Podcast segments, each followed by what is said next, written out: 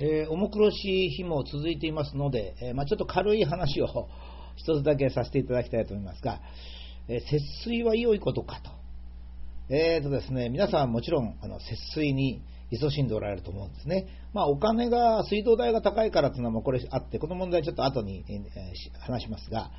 え節水って本当にいいんだろうかなと、私なんか思いますね。っていうのはですね、水っていうのは海水、塩分を含む海水と淡水があってですね、ま地球上はあの海水が非常に多いものですから、まあ、海水はですね比較的得やすいんですけど、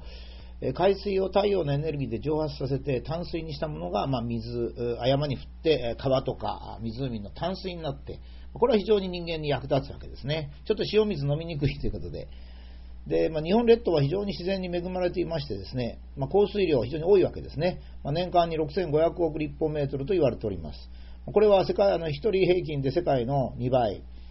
えー、つまり、えー、面積平均で1人、世界の2倍ですね。えつまりかなりの水資源を持っているということになります。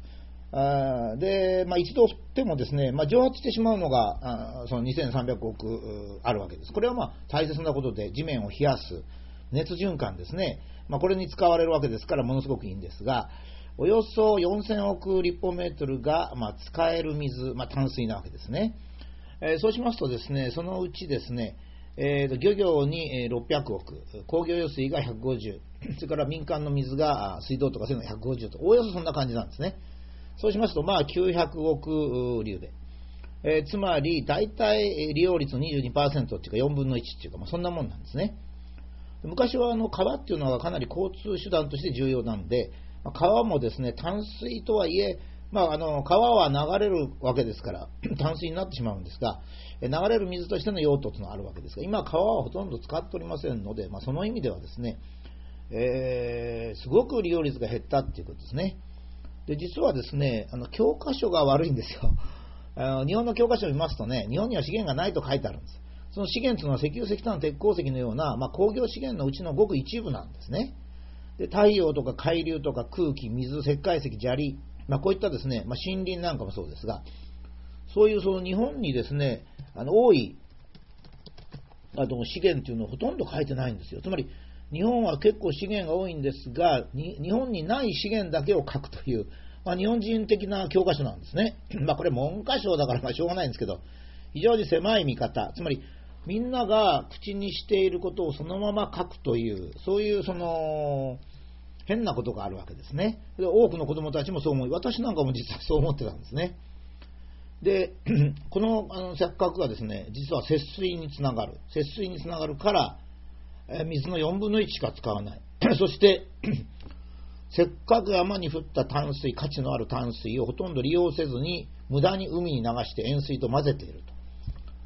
で、まあ逆の言い方しますと、太陽エネルギーの利用に熱心な人もいますが、作りあの水を作る淡水を作り出した太陽のエネルギーを無駄にしているということもできるわけですね。まあ、100%利用するというのは難しいんです。せめて50%ぐらい利用するかですね、もしくは水を積極的に利用しようという、そういう話ぐらいにはなりたいわけですけども、その一番の障害は、えー、水道事業を考えやってるからなんですね。それで、えー、そうしあのそれが一番問題で、えー、もしも民がやればですね、水道料金が2分の1になりますから、今の倍使えますんで、大体まあ50%ぐらいの利用率になるっていうんですね。えこれは日本の料あの電気料金がアメリカの2倍であることが分かるようにですね、缶とか独占ですね、がやるとですね、民で競争力がある場合と2倍経費がかかるわけですよ。で民がやると衛生が心配だと、またこれね、日本の電力の安定性なんかと同じように言うんですけど、そんなことありません。食品でも何でも民がやってますし、ペットボトルの水なんか全部民なんですからね。むしろ、水道が危険だからペットボトルを飲む というわけですからね。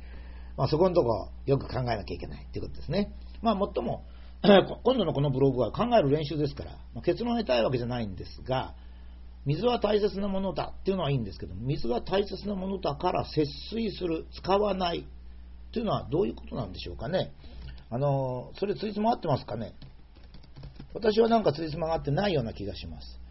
えー、まだ公共化されてない社会では多分貯水池を作るのが難しいので、え水が大切だったと思うんですね。まあ、渇水になってしまうとか、日照りが続くとか。ところが最近ではですね、大規模なダムぐらいいくらでもできます。まあ、僕なんか見ると、僕は太陽電池あんまり好きじゃないんですけども、太陽光発電。太陽光発電のパネル貼るぐらいだったらですね、貯水池を作ったら眺めもいいですしね、えー、洪水も減りますし、いいような気がするんですが、まあ、どうでしょうかね。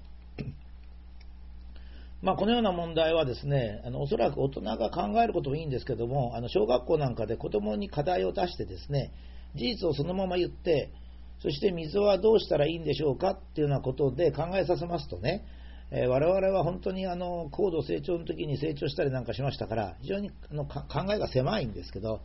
私たちの子孫はやっぱり広い考えを持った人を作りたいという点ではですね、こういった問題を積極的に小学校の先生なんかが出していただくと、まあ、いいかなというふうに思います。